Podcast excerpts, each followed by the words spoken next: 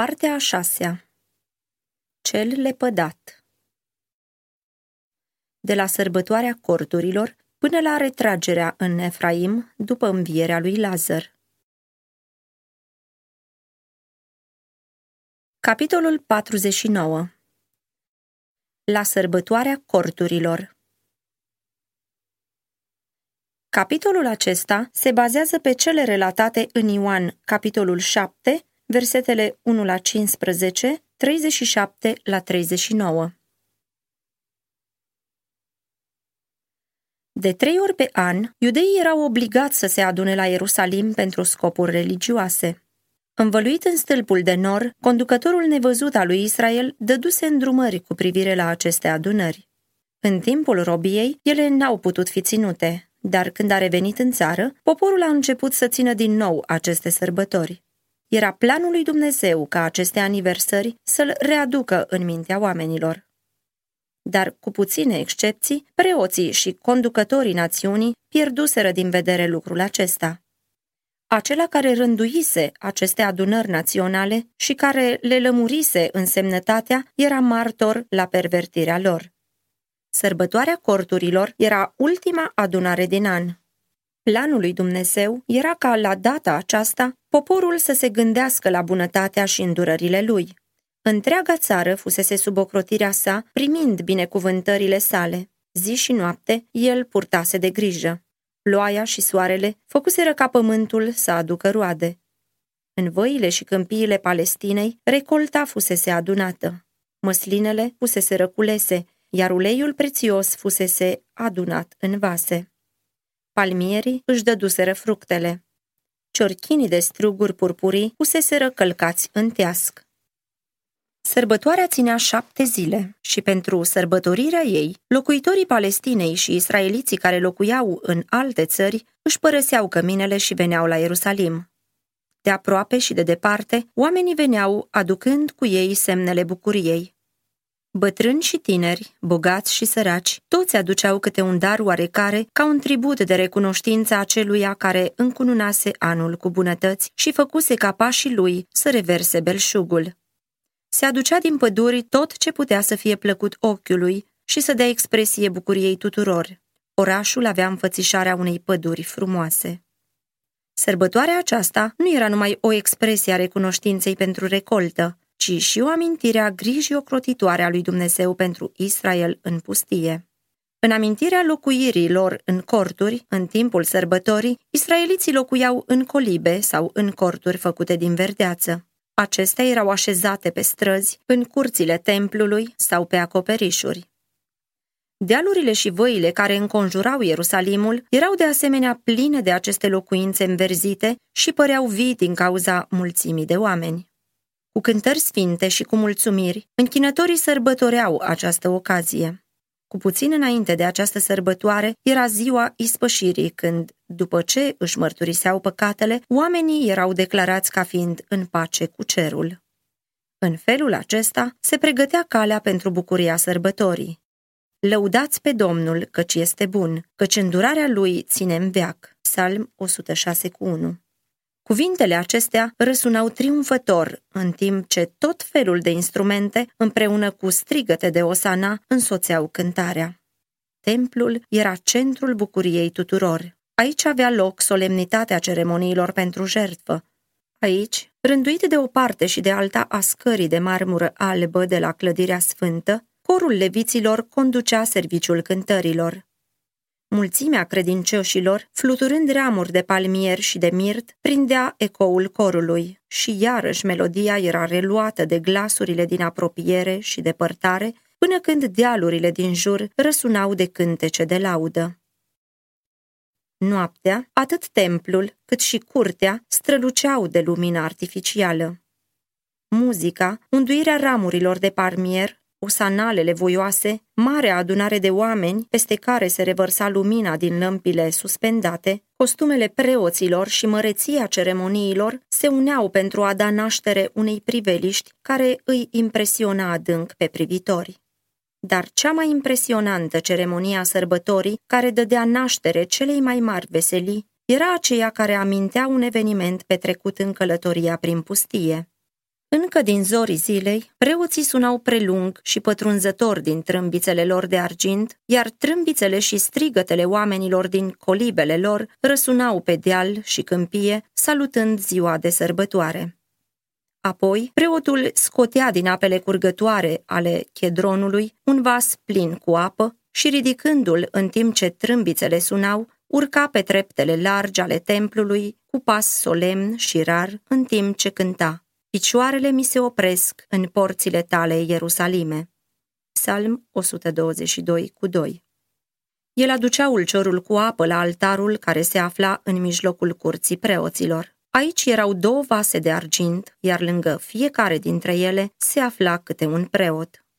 Ulciorul cu apă era turnat într-un vas, iar în celălalt un ulcior cu vin și conținutul acestora curgea printr-un tub în pârâul Chedron și ajungea apoi în Marea Moartă. Turnarea acestei ape consacrate reprezenta izvorul care a țâșnit din stâncă la porunca lui Dumnezeu pentru a stinge setea copiilor lui Israel. Atunci, glasul de bucurie suna mai departe. Domnul Dumnezeu este tăria mea și pricina laudelor mele. Veți scoate apă cu bucurie din izvoarele mântuirii. Isaia 12, cu 2 și 3 În timp ce fiii lui Iosif făceau pregătiri pentru a lua parte la sărbătoarea corturilor, au văzut că Hristos nu făcea nicio mișcare pentru a arăta că ar vrea să meargă și el. L-au urmărit cu neliniște. De când cu vindecarea de la Betesda, nu mai luase parte la adunările naționale. Pentru a ocoli certuri zadarnice cu conducătorii din Ierusalim, el își restrânsese lucrarea la Galileea. Aparenta neglijare a marilor adunări religioase și vrăjmășia fățișă a preoților și rabinilor erau o cauză de neliniște pentru cei din jurul lui și chiar pentru ucenicii și rudele sale. În învățăturile sale, el arătase binecuvântările ascultării de legea lui Dumnezeu, dar cu toate acestea părea indiferent față de slujbele care fusese rânduite de Dumnezeu. Faptul că avea de a face cu vameș și cu alți oameni cu nume rău, faptul că nu ținea seamă de datinile rabinilor și libertatea cu care nu respecta pretențiile tradiționale cu privire la sabat, totul părea că îl pune în vrăjmășie cu autoritățile religioase și dădea naștere la multe întrebări. Frații săi socoteau drept o greșeală în depărtarea lui de oamenii mari și învățați ai neamului. Ei gândeau că oamenii aceștia aveau desigur dreptate și că Hristos greșea când li se împotrivea. Dar ei observaseră viața lui neprihănită și, deși nu se uniseră cu ucenicii, fuseseră adânc impresionați de lucrările lui. Popularitatea lui în Galileea le mulțumea ambiția, ei tot mai sperau că va da o dovadă a puterii lui care îi va face pe farisei să vadă că el era ceea ce pretindea. Ce ar fi fost dacă el era Mesia, prințul lui Israel? Ei cultivau gândul acesta cu o satisfacție plină de mândrie. Erau așa de nerăbdători în privința aceasta, încât au stăruit ca Hristos să meargă la Ierusalim. Pleacă de aici, au zis ei, și du-te în Iudeea, ca să vadă și ucenicii tăi lucrările pe care le faci. Nimeni nu face ceva în ascuns când caută să se facă cunoscut. Dacă faci aceste lucruri, arată-te lumii. Acest dacă exprima îndoială și necredință. Ei îl socoteau fricos și slab. Dacă el știa că este Mesia, la ce bun această neînțeleasă rezervă și inactivitate? Dacă avea cu adevărat puterea aceasta, de ce nu merge curajos la Ierusalim să-și susțină pretențiile? Pentru ce să nu facă în Ierusalim minunile de care se dusese vestea în Galileea? Nu te ascunde în provincii lăturalnice, ziceau ei, unde să faci marile tale minuni în folosul unor țărani și pescari nepricepuți. Arată-te în capitală, câștigă sprijinul preoților și conducătorilor și unește națiunea pentru a întemeia noua împărăție. Acești frați ai lui Isus judecau după aceleași motive egoiste care se află atât de des în inima celor cu ambiție după slavă.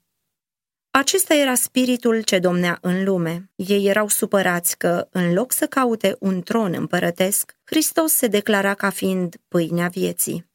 Ei au fost foarte dezamăgiți când așa de mulți dintre ucenicii lui l-au părăsit. Ei înșiși se depărtaseră de el ca să nu fie silit să recunoască ce arătau și faptele lui, că el era trimisul lui Dumnezeu. Isus le-a zis, Vremea mea n-a sosit încă, dar vouă vremea totdeauna vă este prielnică.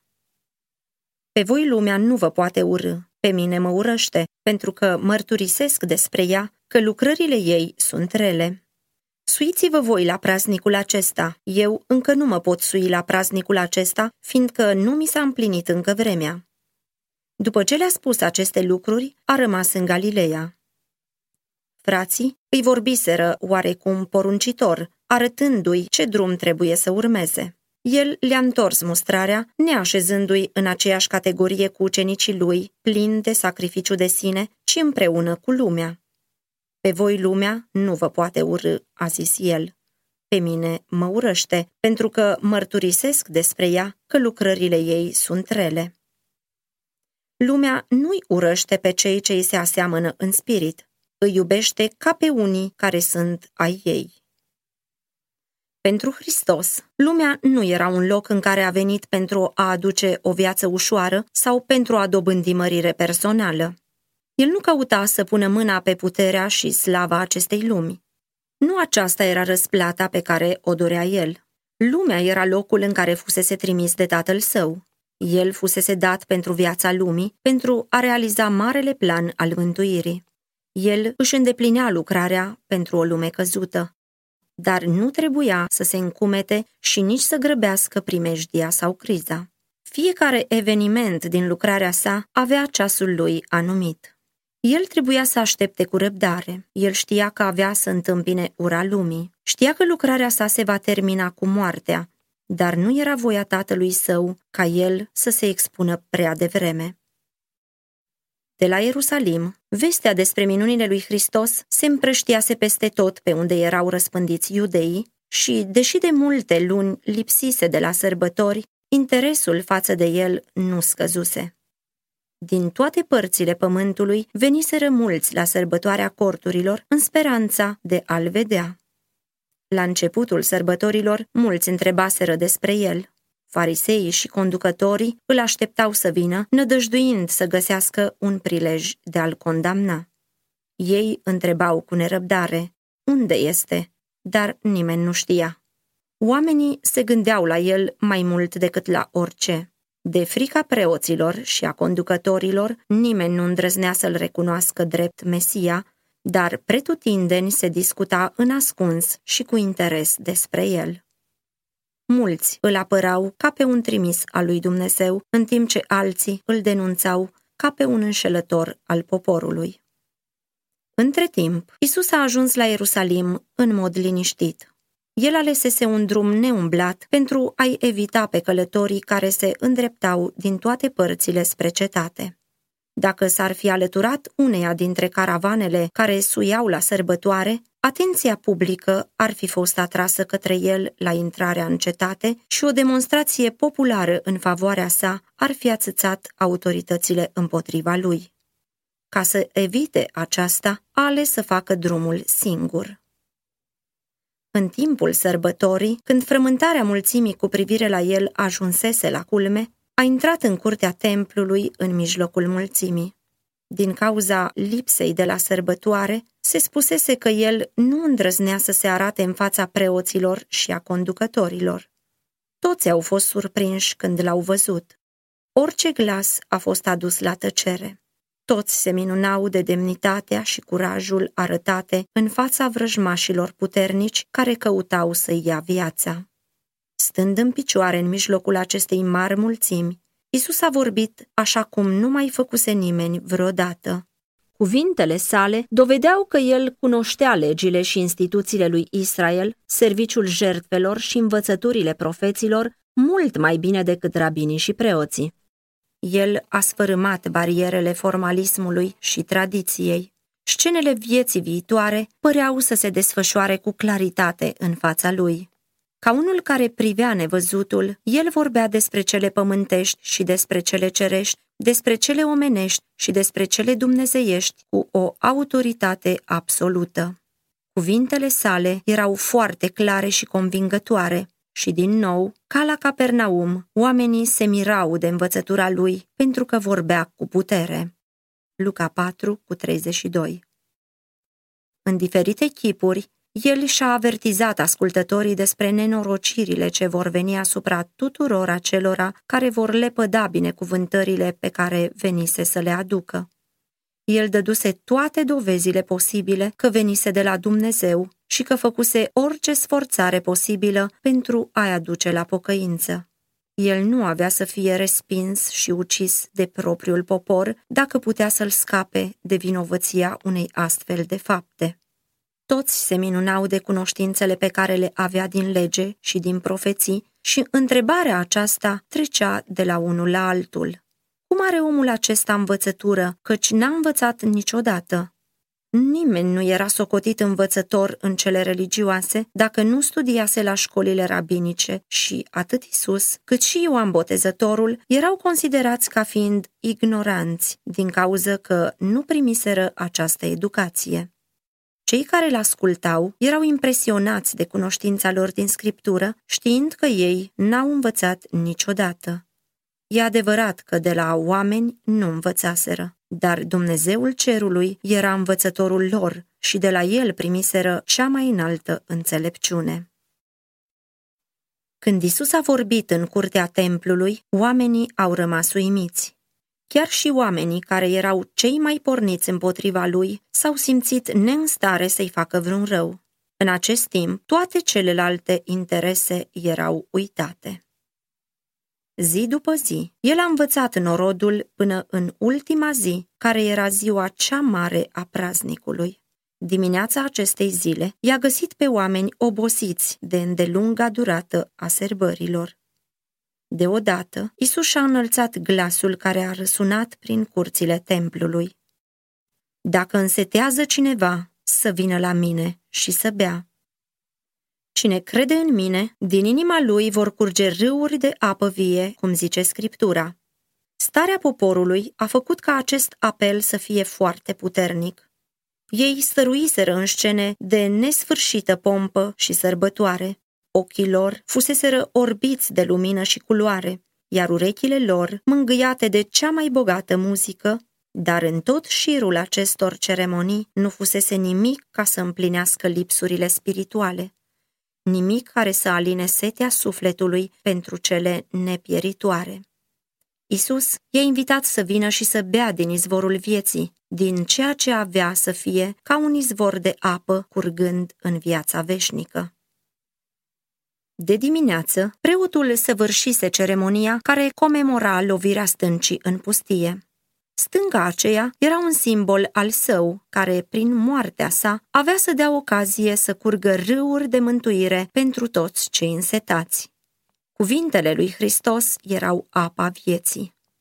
Acolo, în prezența mulțimii adunate, el s-a oferit să fie lovit, ca apa vieții să se poată revărsa în lume.